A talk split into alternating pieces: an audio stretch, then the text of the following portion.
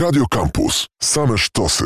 Róża Wiatrów. Audycja o stosunkach międzynarodowych. Przy mikrofonie Marcin Uniewski, a moim i waszym gościem jest pan doktor habilitowany Łukasz Fyderek, ekspert do spraw bliskowschodnich z Instytutu Bliskiego i Dalekiego Wschodu Uniwersytetu Jagiellońskiego. E, dzień dobry panie doktorze. Dzień dobry.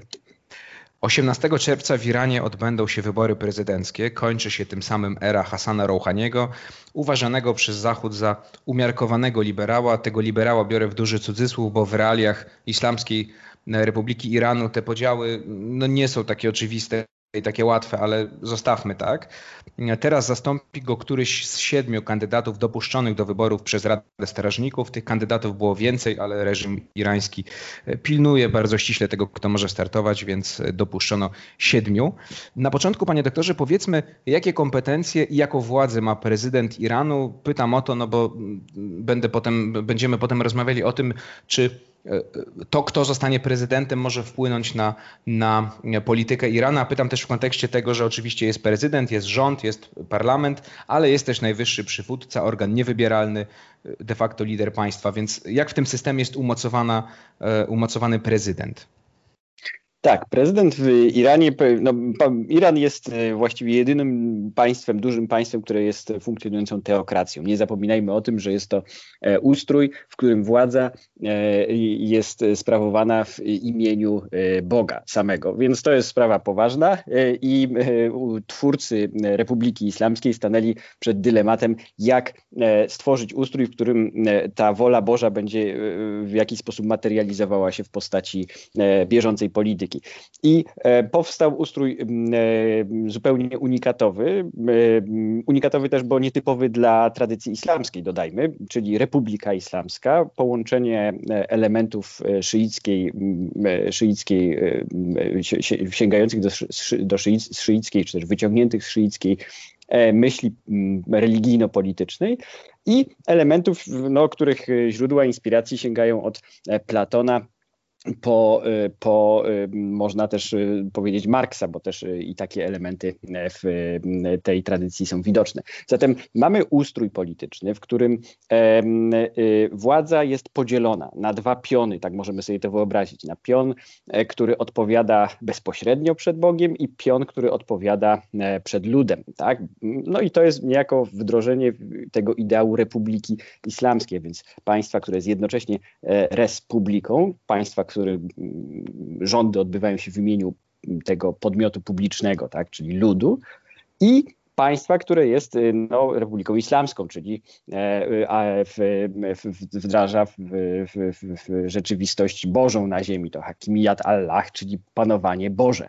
E, I ten pion, który odpowiada przed Bogiem niejako bezpośrednio, jest realizowany zgodnie z tą ideą Welejet Efakich, czyli e, pobożnego jurysty, e, e, najwyższego przywódcy, który jest no, jakby no, niewybieralny w sposób demokratyczny, on nie odpowiada przed ludem.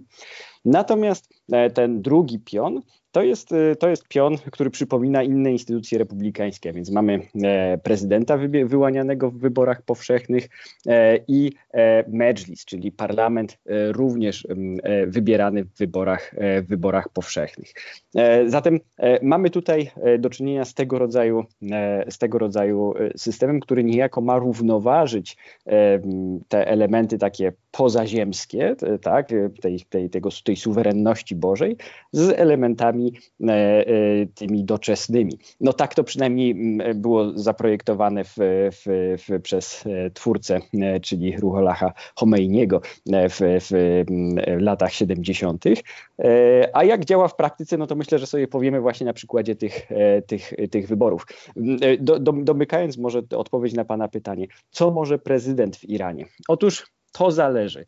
To zależy tak naprawdę, jakie są jego kontakty z owym e, niewybieralnym, e, owym pionem władzy e, jakby teokratycznym ściśle, czyli w, tak, w praktyce w najwy, z najwyższym przywódcą i podporządkowanymi mu, podporządkowanymi mu bezpośrednio elementami czy instytucjami, w szczególności instytucjami siłowymi, ale także pewnymi instytucjami ekonomicznymi. I rządy, szczególnie te, te, te w ostatnich latach, ta, ta, ta ostatnia kadencja od 17 roku prezydenta Hassana Rouhaniego pokazały, że no, w praktyce w ostatnich latach prezydent mógł bardzo niewiele w, w, w, w Iranie.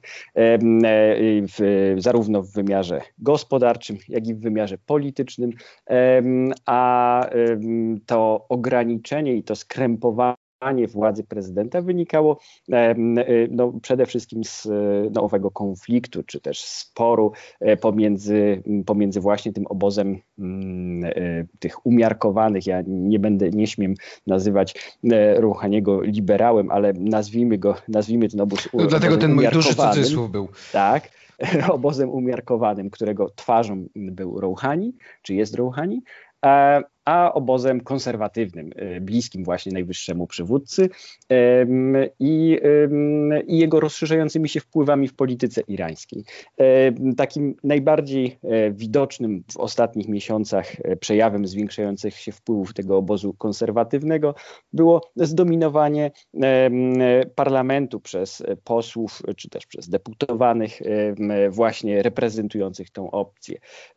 W ostatnich wyborach do Medżlisu które e, odbyły się w lutym 2020 roku, e, e, właściwie wyeliminowani zostali niemal wszyscy, czy większość kandydatów czy to postępowych, czy to bądź reformistycznych, czy to umiarkowanych i siłą rzeczy wyborcy mogli głosować tylko, tylko i wyłącznie na tych kandydatów obozu konserwatywnego. Poproszę pana o, żebyśmy scharakteryzowali może nie całą piątkę tych konserwatystów, ale te dwie najbardziej charakterystyczne osoby, czyli tego, który ma największe szanse, jak twierdzą media, e, czyli Ebrahim Raisi. Atlantic Council pisze zresztą, że no, prezydentura ma być dla niego krokiem w stronę e, zostania najwyższym przywódcą, a z drugim z tych kandydatów e, takich bardzo wyrazistych czy charakterystycznych jest mm, kandydat związany z Korpusem Strażników Rewolucji. Więc powiedzmy słów kilka, panie doktorze, na początku, kim jest Raisi, czyli człowiek, który no, wydaje się, że może wygrać te wybory.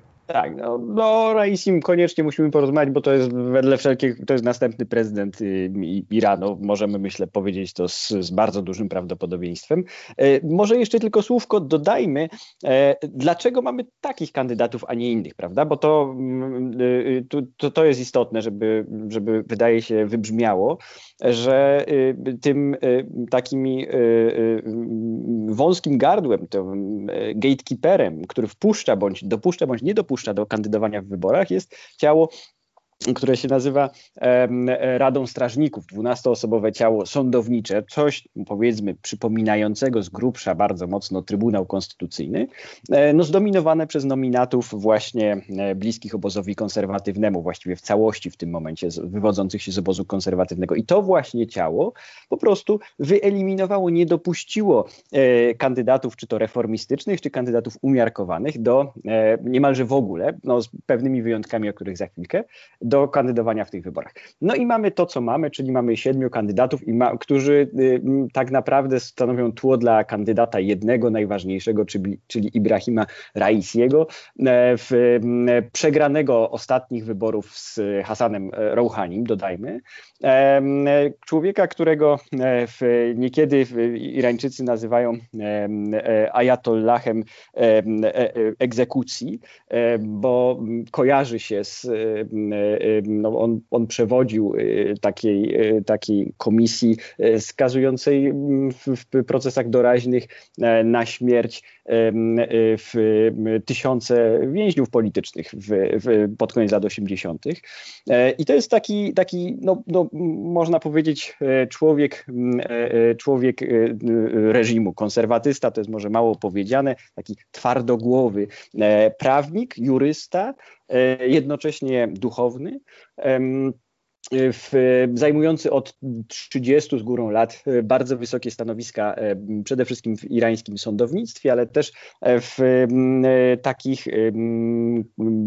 instytucjach, które są charakterystyczne dla Iranu, czyli w boniadach, czyli w fundacjach religijnych. Bardzo duża część irańskiej gospodarki jest kontrolowana właśnie przez tego rodzaju podmioty, które stanowią no, takie zaplecze ekonomiczne. One są też zupełnie poza kontrolą rządu, one są w pełni kontrolowane przez ten establishment duchowno, e, duchowno mm, siłowy, jeśli tak można powiedzieć. No więc Raisi, e, człowiek, e, który ma zaplecze, jest wspierany przez chociażby takie, takie istotne ruchy, jak Stowarzyszenie Kombatantów Duchownych, czyli właśnie takich, takich, takich ten człon rdzenia reżimu, który, który kombinuje w sobie, czy też łączy zarówno duchownych, kleryków szyickich, jak i, jak i resorty siłowe. Tak?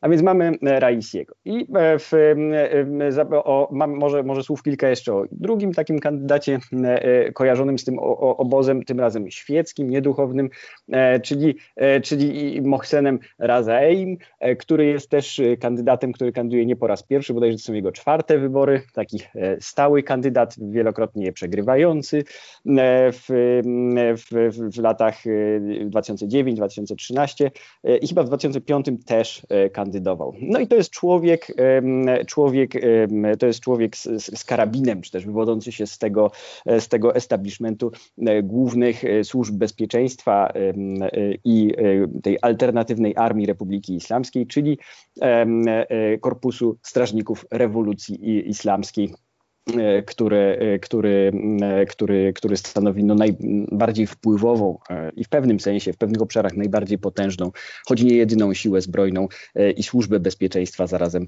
Republiki Islamskiej. No ale mm, Razej jest tutaj takim właściwie człowiekiem, który ma mm, prawdopodobnie tylko wskazać, czy też zasugerować jakiś, jakiś pozór wyboru, albo wręcz pokazać, że Raisi to nie jest najbardziej najbardziej e, konserwatywny czy najbardziej twardogłowy kandydat, że na prawo od niego są jeszcze e, inni. E, I myślę, że taka jest rola. Czyli taki trochę irański Żyrinowski, można powiedzieć nawiązując Coś do, takiego. do Rosji. Coś Panie doktorze, to mamy jeszcze trzy minuty w tej części. Kim są ci umiarkowani kandydaci, tak to nazwijmy, czyli były szef Banku Centralnego Abdol Nasser Hemati oraz były wice prezydent Moshen Merhalizadeh.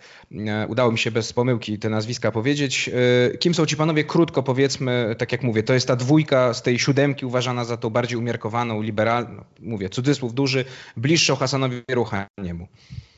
Tak, y, y, Mehran Zadek to jest, y, to jest taki stały, choć nie odnoszący za dużych sukcesów, niezbyt popularny członek obozu tego reformistów.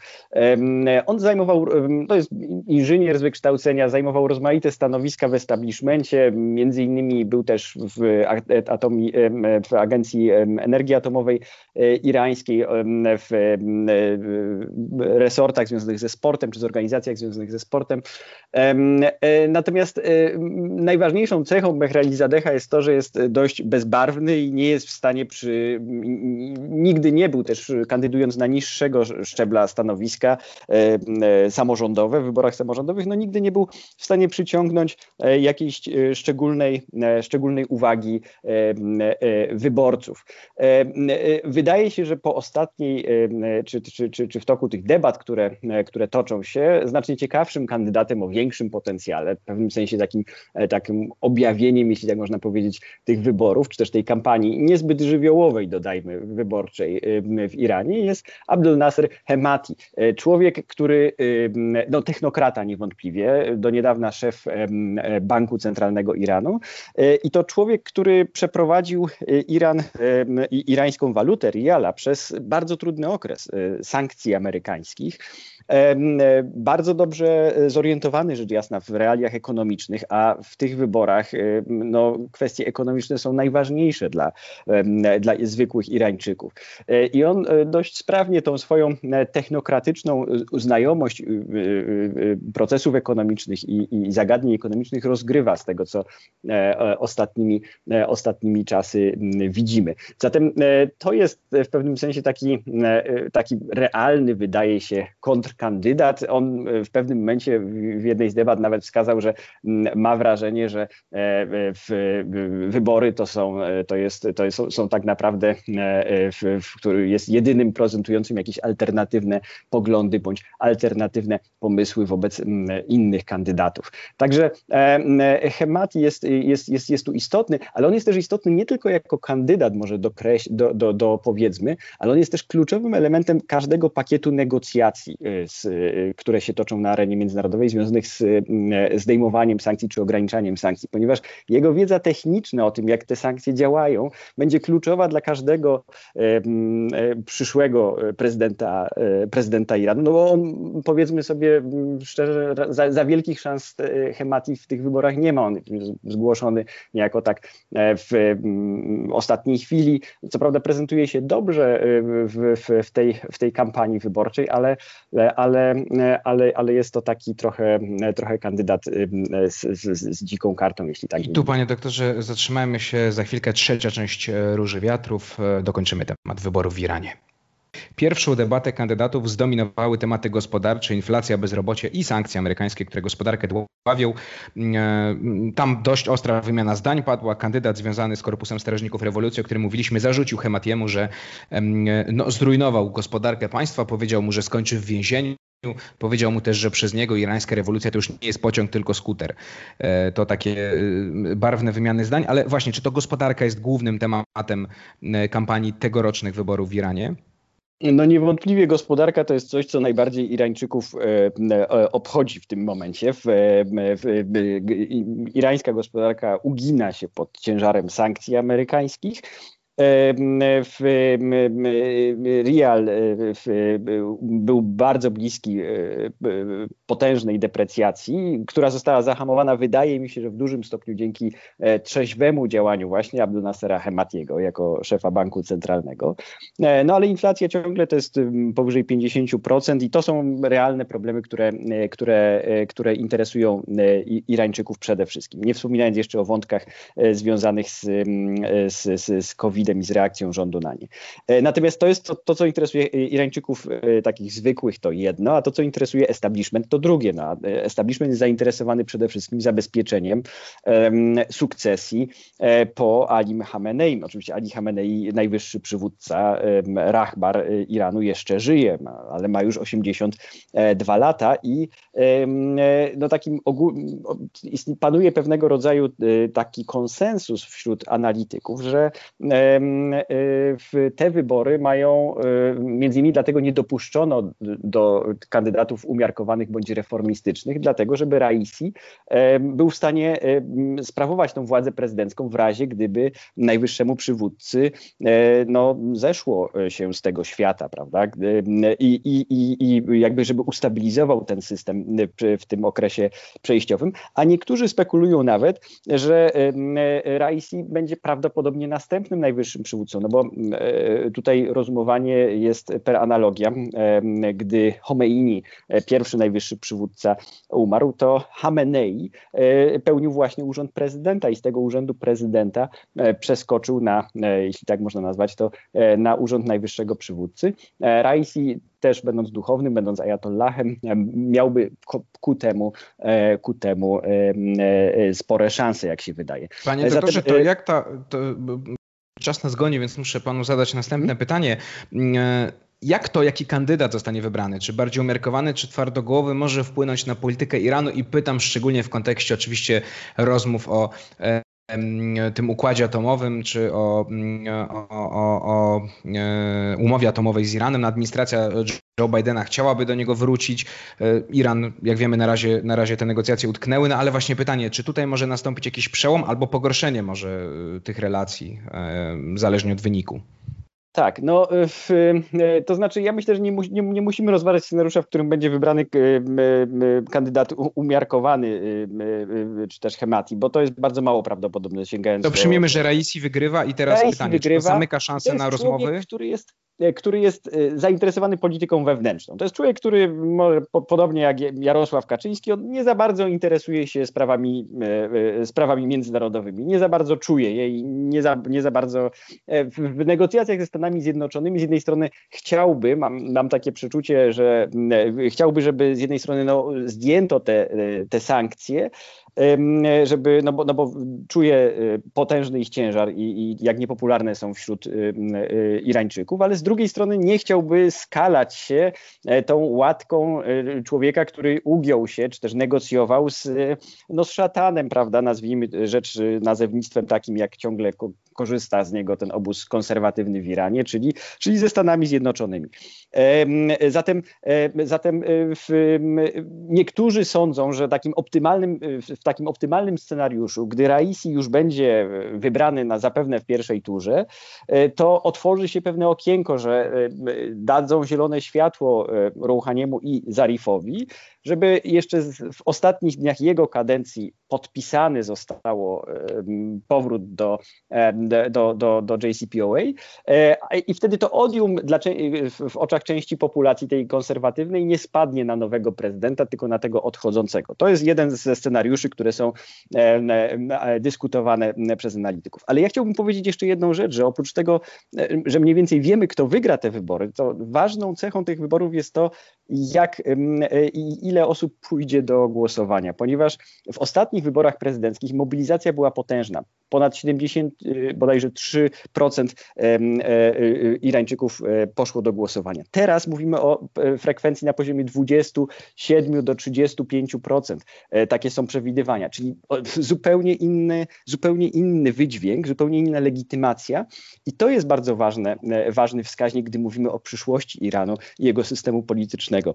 Mówiłem, w niedemokratycznych systemach politycznych, gdzie jednak przeprowadzane są wybory, e, to nie, tylko, nie tyle e, jakby wynik tych wyborów jest wart obserwowania, ale też sposób ich przeprowadzenia i to, jak populacja odnosi się do, e, do tej propozycji i na ile ufa temu, tej, tej, temu teatrowi demokratycznemu. Otóż wydaje się, że w tych wyborach nadchodzących za 10 dni Irańczycy już mówią, czy też głosując nogami i nie idąc do lokali wyborczych, będą e, dawać silny sygnał, że oni nie kupują już e, tego teatru politycznego, który, który tak naprawdę e, niewiele zmienia w, w, w polityce Iranu. I to będzie duży problem na pewno dla najwyższego przywódcy i nowego najwyższego przywódcy, zapewne również, bo ten proces będzie trwał. Doktor habilitowany Łukasz Federek, ekspert do spraw bliskowschodnich z Uniwersytetu Jagiellońskiego, był moim i waszym gościem. Bardzo dziękuję panie doktorze za rozmowę.